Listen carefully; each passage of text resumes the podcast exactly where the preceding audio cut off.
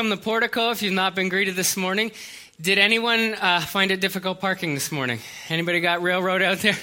Thank you for being cooperative with us. If you were not aware, this afternoon, directly following the service, we're having a barbecue and we've invited neighbors and members of the community in to come and we're having a free barbecue and there's activities for the kids with face painting and a big bouncy castle and some of our church members and community members are coming and fixing bikes for free so we have blocked off the south side of the parking lot. And uh, thank you for just being uh, cooperative with us. And we apologize if it was a little uh, unclear this morning as you were as you were coming in. So thank you for uh, just being patient with us. And if you are visiting with us this morning, we are in week four of a series called Call of Duty, and we are looking at our lives in combat, our lives in battle, and the battlefield that is the Christian life, the life of faith. Has anybody seen the new Captain America movie, Winter Soldier? Have Anybody gone and seen Winter Soldier? A few of us seen. If you don't know Captain America, Captain America has the coolest shield ever and uh, he's got he's got this big powerful and it's it's redesigned from what from what I had seen growing up and reading in comic books. It used to be the red, white, and blue thing. I had a little action figure back in the '80s, growing up playing Captain America. It, seems kind of funny that I liked Captain America, considering we're Canadian, but whatever. We didn't have Captain Canada. We had like, who's that? It was like the hockey. Uh, that was hockey. Captain Canada's Wayne Gretzky. Captain America had a shield, and he had he has this cool shield. And if if you don't know the story of Captain America, he he's got this shield that was developed in World War II and it was made out of this metal they called adamantine but it's basically the, the strongest metal you could, you could ever possibly imagine. And it withstood attacks of missiles and it withstood attacks of, of guns. And now that he's with the avengers it, it can withstand attacks of like the hulk or thor's big uh, whatever that what's that thing called that thor has the hammer, yeah, the hammer of Thor. He can just bounces off of that thing, and in in in the new movie, he falls out of a helicopter and he smashes down onto the ground, and he's fine because he's got his big shield, and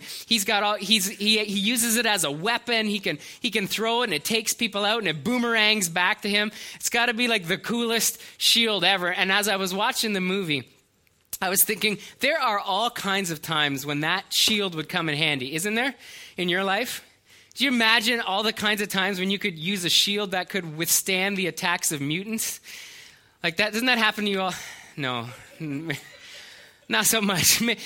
So maybe Captain America's shield is less useful than we would think, but there is a shield that it talks about in the book of Ephesians that is a completely useful shield, more so than Captain America's. And we're going to go to verse 16. If you've been tracking along with us, we're in Ephesians chapter 6. And if you want to borrow a copy of the Bible this morning, just slip your hand up and Art will make sure that you get one and you can, uh, you can use it for this morning and just return it at the end of the service. And you can always follow along on your smartphones or your tablets. Just go to uh, YouVersion and then you can follow along by searching Milton or Portico. But we're going to go to verse 16 in Ephesians chapter 6, and we've been starting with verse 13, of course, that says, Then therefore put on the full armor of God, so that when the day of evil comes, you may be able to stand your ground, and after you've done everything, to stand. And here's what it tells us Stand firm then. In addition to all this, take up the shield of faith, with which you can extinguish all the flaming arrows of the evil one. So the shield that Paul is talking about here is described as one of faith. And faith at its core is believing in something that we can't possibly know to be true. Now, you do this all the time, don't you? Anyone who doesn't know much about cars, just put your hand up. You don't know a ton about cars. Just own that. You don't know how to fix cars. I got two hands up. Be honest that you don't know how to fix your car all that well. You go to the mechanic, and the mechanic says, Here's what I need to do to your car and he's saying, and the estimate is going to be $1,200. And you're looking at this guy, and you're thinking, you know that I know that I, you know that I don't know anything about what's going on underneath my car. And he goes off and says, yeah, we need to change the carburetor, exhaust fan, and lube up the joists, and it's going to be $1,200. And when you come back, we'll, we'll, we'll get that sucker back in the road. No problem. And you're looking at him and thinking, I don't fully trust you. Because whatever you say, I'm just going to have to go either yes or no and take a huge leap of faith that you're telling me the truth. And so you pay the man $1,200 or you, start, or you put it on your credit card and you think, I'm not going to be able to eat for the next month based on what that guy said, but I'm just going to trust him. You have no faith. Or you have to have faith. You have no faith in him or you got to take that step of faith. What about when you go to the doctor and the doctor says, Oh, I don't like the, the counts that came back in your hemoglobin? You're thinking, Yeah, I didn't like that either, really. And he said, So I'm going to prescribe two medications that you should be taking for the next six years. And you just take you take five at breakfast and four at dinner, and they're just they're, they're this big, but you only need eight glasses of water, and they have to be four hours before dinner and, and three hours without eating anything. And you're thinking, I don't know if I can even do that, let alone if that's good for me. And you look at the side effects, and what does it say? Like it causes like shortness of breath, heart attacks, and possibly death yeah, that's good. I'll take those. I'll just take those for the next few years. And, and the doctor says, This is good. This is going to help you. And you think, Okay, I'll take that. I'll have faith in you, Mr. Doctor Man. And you have no way of knowing whether it's going to work out for you until it's too late, right? Until, until it's run its course, until your car dies because you didn't lube up the joist, or until your heart starts going hard, or you're having a heart attack. You don't really know. And we get to Ephesians, and it says, pick up the shield of faith. Now, Hebrews 11.1, 1, it says, faith is the confidence in what we hope for and assurance about what we don't see. And Hebrews 11.6 says this, you can read about this in your, in your CLGs this week. Without faith, it's impossible to please God. Okay? So we need to look we need to really know what faith is because if we can't please God without having it, then we then we better figure out what having faith is all about. So we're going to look at three different things this morning. And the first is this that faith protects you against the enemy's attack. Ephesians says that the shield's function is to block fiery arrows shot out by the way of the evil one. Now the Roman soldiers they had two shields. Remember, Paul is writing this as he's, as he's guarded by Roman soldiers. And the soldiers had two different shields. And the first one is more of a decorative shield, like we can see on the screen here. And it was made of wicker. This, this shield you see here, it's, it's wicker and it's covered in leather. And the reason why they would use this shield was when they were out and they were marching around on the streets and they were just kind of being a presence, being a force and they would have this shield for show. It was light to carry, but it was completely useless if they were ever going to get into battle. And the second shield that they had was this full body coverage shield. It was heavy, it was made of wood. They could hide right behind it. It would link together with the shields of the other soldiers. It weighed nearly half as much as they did, but it offered full protection. So we need to think about which shield we're going to carry into this battle. Because you're, you're here this morning in church, so I'm going to assume that you have some level of interest in the things about faith.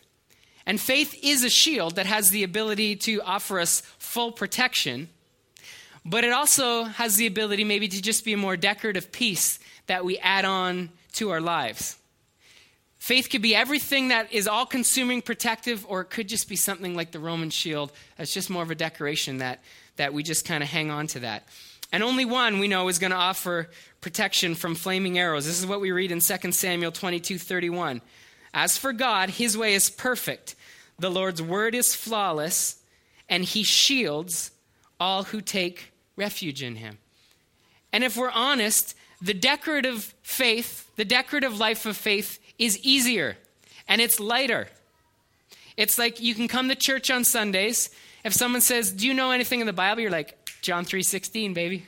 God so loved the world and he gave his only son that anyone believe in him should not perish but have eternal life." Bam! Got it. when the offering plates pass around, sometimes you give in, sometimes it's been a tough week, you don't. You have a life of faith but it's kind of like you it's it's it's a decorative piece that you add on to your life. You like having it but it's not this all-consuming thing that's that would totally protect you that's a little more weighty to carry that's a little more all-consuming all giving in. But if you carried that you'd have full protection. And satan comes at us with fiery arrows, it says, when we get involved in life. And we need to consider which shield are we really carrying. And what are Satan's arrows anyway? Because commonly we would attribute them to anything bad that happens in our day to day life. We think in our, in our humanity, it feels good if we have a reason to, to reconcile the bad things that we experience. When we get sick, we say, Satan is attacking me. There's that's that that stomach flu that we have. That's got to be Satan because that's a horrible thing that's going on inside of us. We think Satan's at work against us.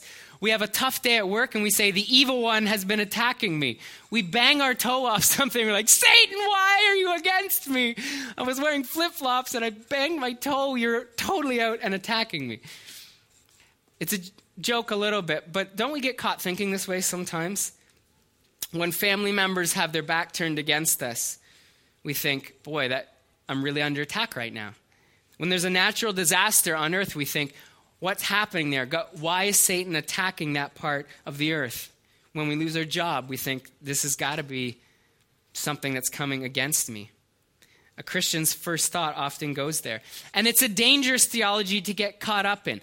Because although it's true that God can protect us when we're attacked, then we get caught thinking, if God's not protecting me, maybe I've done something wrong. Maybe I haven't prayed the right prayer. Maybe I haven't lived the right way, and God's allowing this attack on my life. Because it would, it would start to stand to reason that the most healthy and the most wealthy and the most loved are the most favored by God. And that's simply not true. Many times, the difficulties we face in the world are just the result that we live in a broken world. Human nature is unkind at times. So sometimes when we're treated with unkindness and we're treated with people that, or people treat us in a bad way, it's not Satan attacking us. It's just that guy's kind of jerky sometimes. It's not Satan, it's that guy. Not all volcanic activity is an act of Satan. It's just geology happening the way God created it. We can't look at every negative thing that comes against us and say that's one of Satan's fiery arrows. And I'm not saying that that never happens because we do see a few times in Scripture where Satan does attack through a sickness or Satan is allowed to work through big acts like this. But I want to look at some of the common ways in Scripture where over and over and over it says this is an attack of Satan, the evil one, on our life. The first one is this really clearly is temptation. Anytime that we get anytime that we're tempted, we know that's an attack of the world of Satan against us. Adam and Eve, the first story in the Bible is about Satan tempting. The first story about Jesus as he becomes a man is Satan tempting him. There is an entire, we, we know that's when temptation comes, that's Satan against us. Christian books, Christian authors have devoted entire studies to, and they call it every man's battle and every woman's battle, because they know that we're tempted by the external appearance of the opposite sex, someone other than our spouse. You want to talk about an attack, a fiery arrow that's being shot at our world today? We know the state of marriages and relationships in our society. That's an attack that's coming against us, where we know that 25% of first time marriages are failing. Uh, we, we, we looked at that when we, when, when we started this, when we were looking at truth. And we know that the percentage of cheating that's going on is ridiculously high. And one of the regular attacks of Satan in our lives is he dangles something that looks to be appealing, looks to be good for us in front of our faces, and it would, it would feel good in the moment. And it's a temptation. And you don't have to grow very old to realize that giving in to temptation is a life that causes a lot of hurt and trouble. But it's an effective attack, isn't it? Another common attack we see in Scripture is discouragement. We see couples all throughout the stories in Scripture. There were couples, they wanted nothing more than to have a baby and their hearts were broken. They pour out and they say, God, I'll, I'll give my child to, to, to the church and they'll live at the church if you would just give me a baby. And they say, God, I would do anything. i am coming here praying day after day after day if you just give me a baby. And they're so discouraged. We see Isaiah, Jeremiah, and Jonah. These were all prophets in the Old Testament. And they all cried out to God and said, There's nobody else that serves you like I do, God. Why, why am I the only one that feels like I'm serving you? We see time after time in Scripture people feeling like they had lost all hope and they didn't know what to do and they were discouraged. And it's in that moment that Satan comes and he says, We're in these places because God's punishing us, because God doesn't care about us. And if you only prayed more, if you're only more obedient, if you would just do what God wanted you to do, then he would answer your prayer. And again, it's simply not true. We look at scripture and we know God is not a vending machine that we put in the right coins and the right prayers, that what we want comes out. But the enemy, he fires back and he pierces our hearts by saying, God doesn't love you until such and such happens in your life. And it's a dis- the attack of discouragement comes at us. The attack of uncertainty comes at us about our future, both our future here on earth and our future in heaven. And we're going to look at this next week when we talk about the helmet of salvation. But we question can God really be trusted? And some of you sit here this morning and you've got an opportunity, a risk that you may want to take with, with your life or with business or with family. And you think, can I trust God? I'm not certain that it's going to work out. And we know that scripture says, look at the birds that fly around. Jesus was telling people, he said, just take a look at the birds. They fly around. They don't worry. They don't worry where they're going to eat. They don't worry what they're going to wear. And if God cares so much about them and they, He takes care of them, think about how much more He's going to take care of you. And we have this uncertainty that attacks us. You know as he attacks us? Satan constantly distorts the truth. We see this all the time in Scripture. The Bible says we're created as masterpieces, and we question whether we're even lovable by one other person on earth. Where do you think that doubt comes from? Scripture says that when we sin and we confess it, He takes it and He removes it as far as the east is from the west. And we think, God, you can't forgive what I've done. Where do you think that doubt comes from? It's an attack of Satan. And if you look at these, none of those attacks are a physical, tangible attack on our well being or on our body. It's all in our mind, it's all in the inner areas. And you know what Satan does? He uses any negative thing that's in our life and he just goes for it. He just attacks it and he causes us to question God and he causes us to be discouraged or he causes a natural temptation that would be in the world and he says, You'd like life better if you went for that. So we need to make this practical. How can we stop this? Because if the life of faith is one that's protected, how can we stop how can we stop that? Well, there's a beautiful picture from the Roman soldier. They carried their shield they clipped it onto their belt. What, what did the belt represent? You remember? What the belt represent? Truth. They clipped their shield of faith onto the truth of the Word of God. We've got to know that the, we've got to know the truth of God and speak it regularly in our lives and believe it regularly. Paul acknowledges that temptation is going to come. He said it to the Corinthian church. He says, No temptation has overcome you except what's common to mankind. And God is faithful. He won't let you be tempted beyond what you can bear. But when you are tempted, He will also provide a way out so that you can endure it. And when God tempts you, he prevents you a way out so that you can handle it, so that so that so that you can provide it. If you're at the Christian, uh, you can. Uh, he provides a way out so you can stand up underneath it. If you were at the, um, the Wednesday night study we had this week, the Christian Life and Witness course, the leader told a really, a really cool story about a limo driver who was interviewing three people, or, or a, a person who was interviewing limousine drivers. And he interviewed three different people. And the first guy said, You want to see how close I can get to the cliff? He goes, I'm going 100 miles an hour and I'm one foot from the cliff and I'm just speeding down there and I'll never come off. And you should hire me to be your limo driver. So he goes to the next guy and the next guy is driving 100 miles an hour close to the cliff, but he gets even half a foot away and he says, I'm not going to waver. I'm the best limo driver you could ever imagine. I'm half a foot closer than this guy. So he looks at the third guy. How good of a driver are you? And the third guy goes, I'm going to drive like as far away from the cliff as I can, and I'll go the speed limit to make sure you get there and you're safe. And he goes, the guy he's hiring, go, I'm hiring that guy. I'm not hiring the guy that's coming close to the temptation.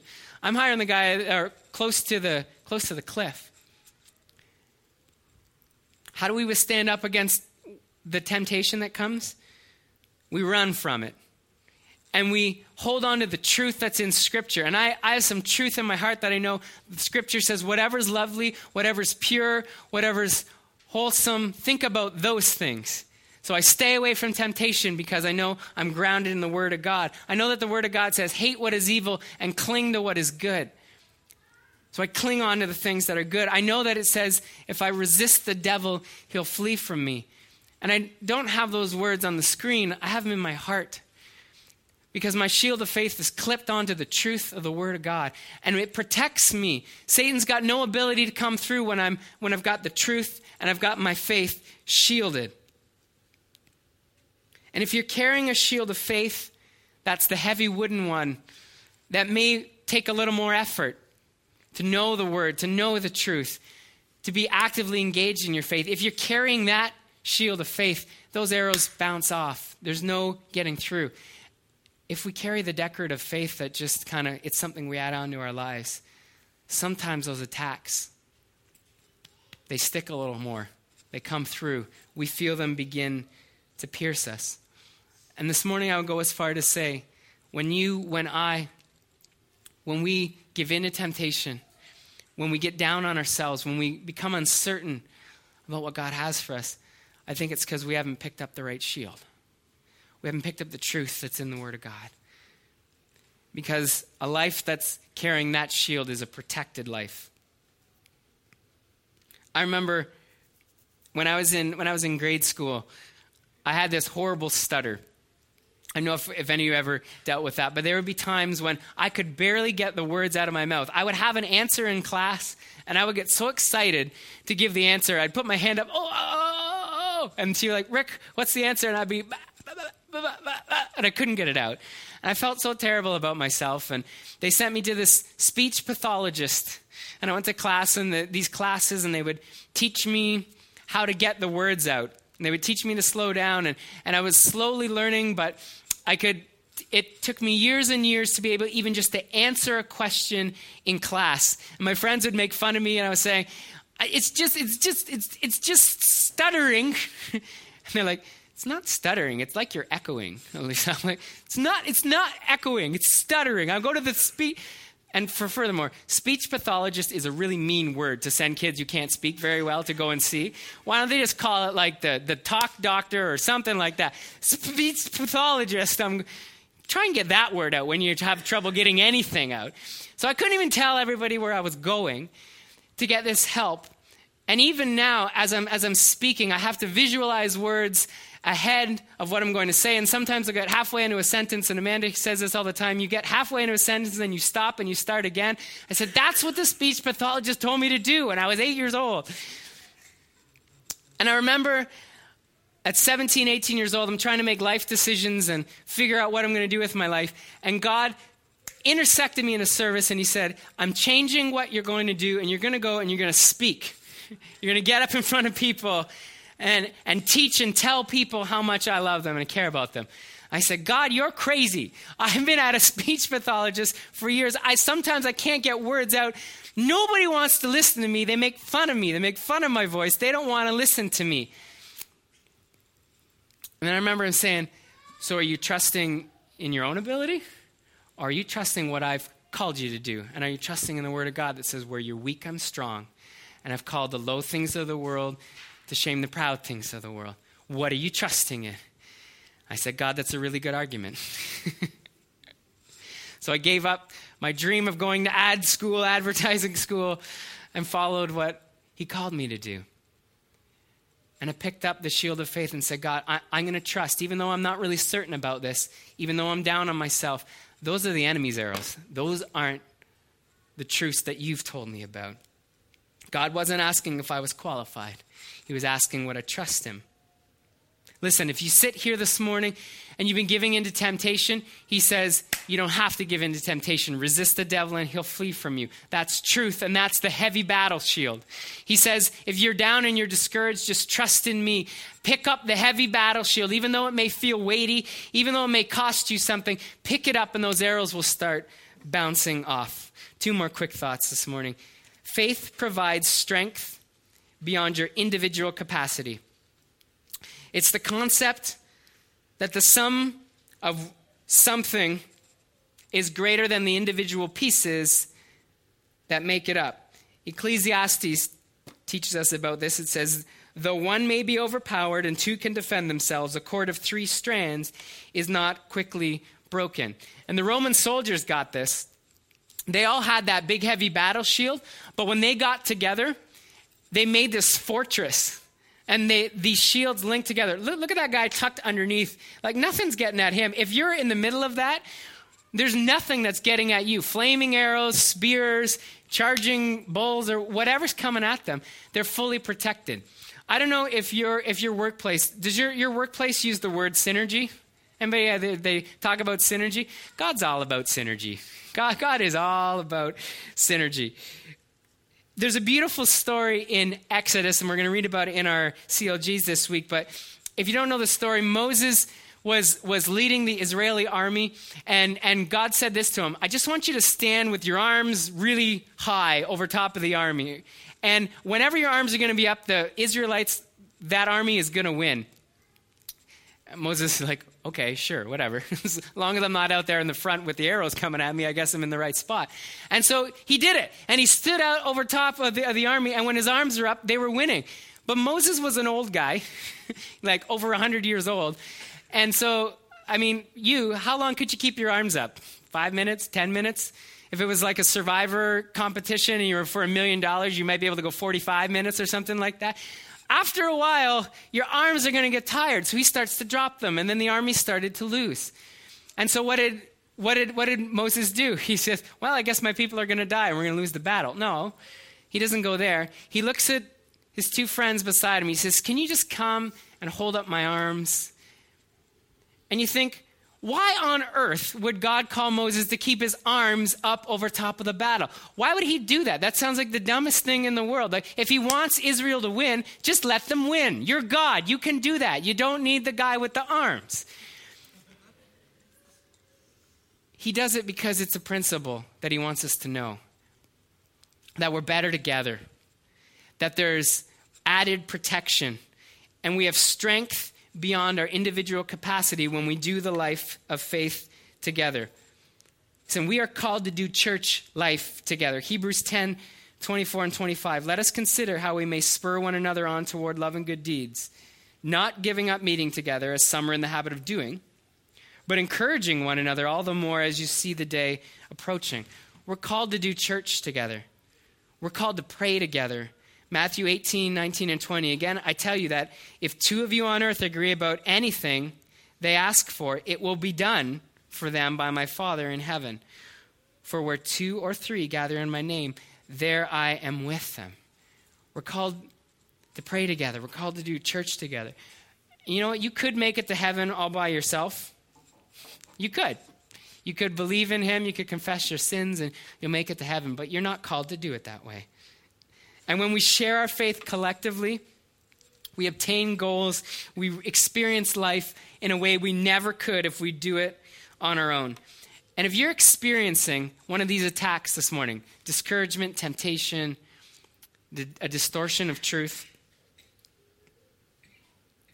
are you walking a life in relationship with others or are you walking it alone? Are you trying to do your faith and you're trying to do you just have one shield or do you have a shield over top of you and beside you and beside you and behind you? We, we talk about our CLGs, our community life groups, all the time. It's because that's how we're called to live. We're not just called to live doing it on our own. And maybe one of the five groups that we have meeting here isn't a perfect night or isn't a perfect fit for you. It's okay. We don't need the statistics that say we have one more group meeting, although we love having groups meeting together and we think it's a great organization for people. But as long as we're meeting together, we're studying the Word of God together. We're carrying each other's attacks together. We're shielding each other together. Our life of faith is completely different when we do that together. Finally, is this faith produces courageous tenacity. Isn't that a great word, tenacity? The ability to keep going even when you're knocked down. When you live a life that's shielded from arrows and you're supported by your brothers and sisters, an active faith, that act of faith allows you to take steps you would never dream possible. I want you to remember this. Paul was writing this letter to the church under house arrest, guarded by Roman soldiers.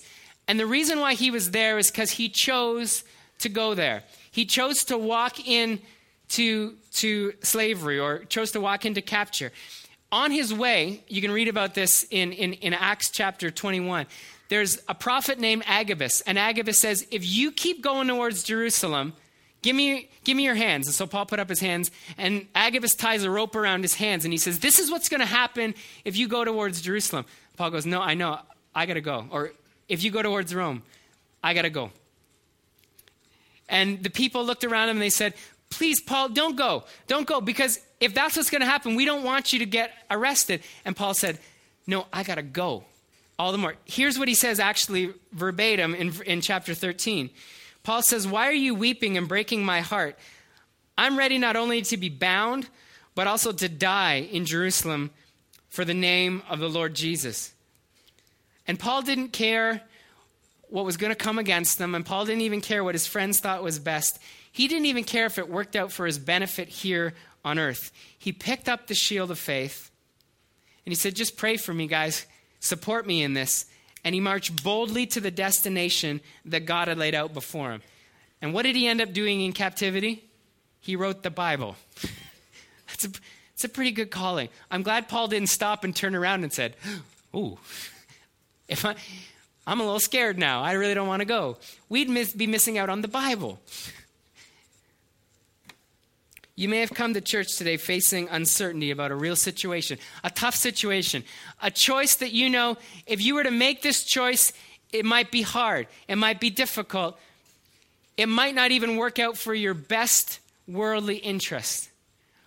But if God is calling you to do it, this morning, pick up that shield of faith and walk boldly and take the steps to do what God is calling you to do. There is such a freedom and such a security in walking in God's calling for your life. Because then you don't have to worry about anything that's coming. You know, if God's called you to do it, even if, as Paul said, even if I was bound up, even if I had to die, I'm going to do what God's called me to do. So sign up and go to missions to Siberia because, he, no, just kidding. But if God's calling you to something, don't back out because of one of the shots of the enemy the fear, the discouragement, a distortion of truth. We're going to watch a video and then we're going to respond. It's this video, it's, it's a camera that's planted at the front of a plane of an Air New Zealand flight that's landing into Queensland. And in Queensland, there's a beautiful range of mountains and you kind of have to navigate through the mountains to land the plane. And on this particular day, there was a mass amount of low lying clouds. And he was going to have to land without ever seeing what is, was going to be in front of him. And he knew there was going to be danger all around him. And he had to rely on the instruments that he had. And I want you to watch what happens and just consider what instruments are you relying on? Your own ability to see what's in front or the word of the Lord in your heart. Let's watch the video.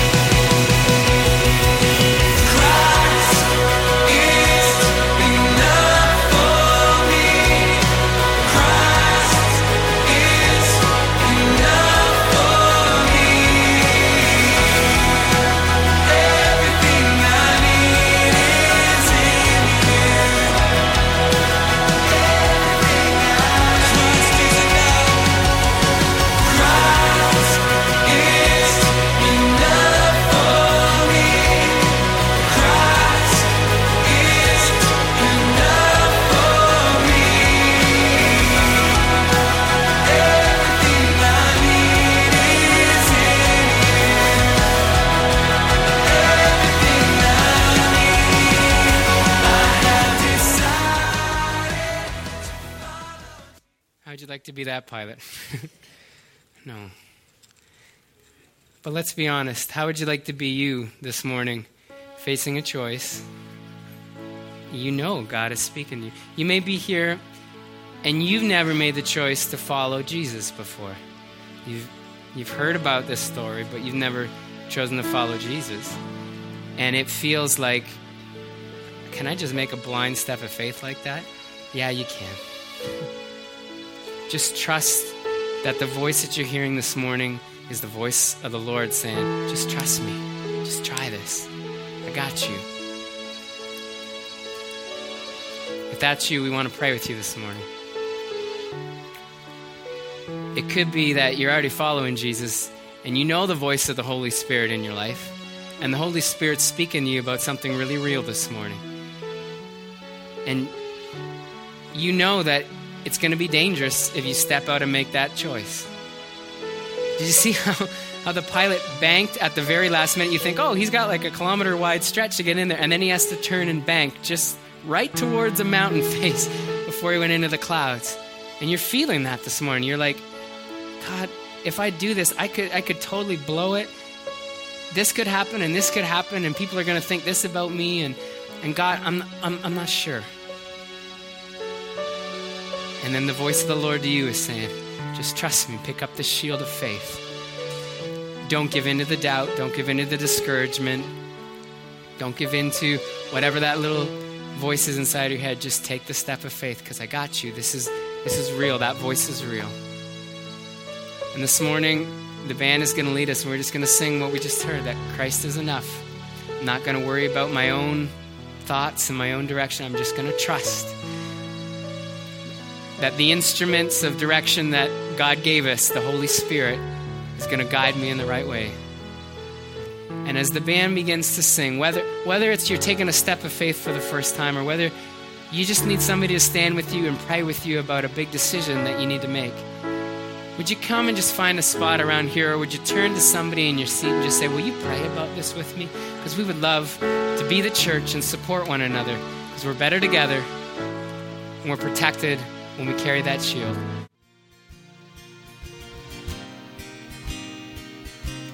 We thank you that we can trust you. We thank you that we can take these steps, Lord, and I pray for every heart this morning that felt you speaking to them, God. Give them confidence to do what you called them to do.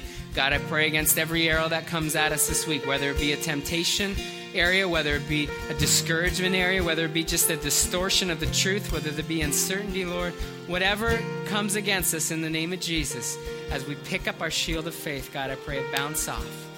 And there would be no attack of the enemy that would stick because of what you've done, Jesus. We thank you for this time that we've been together this morning. We seal it your name.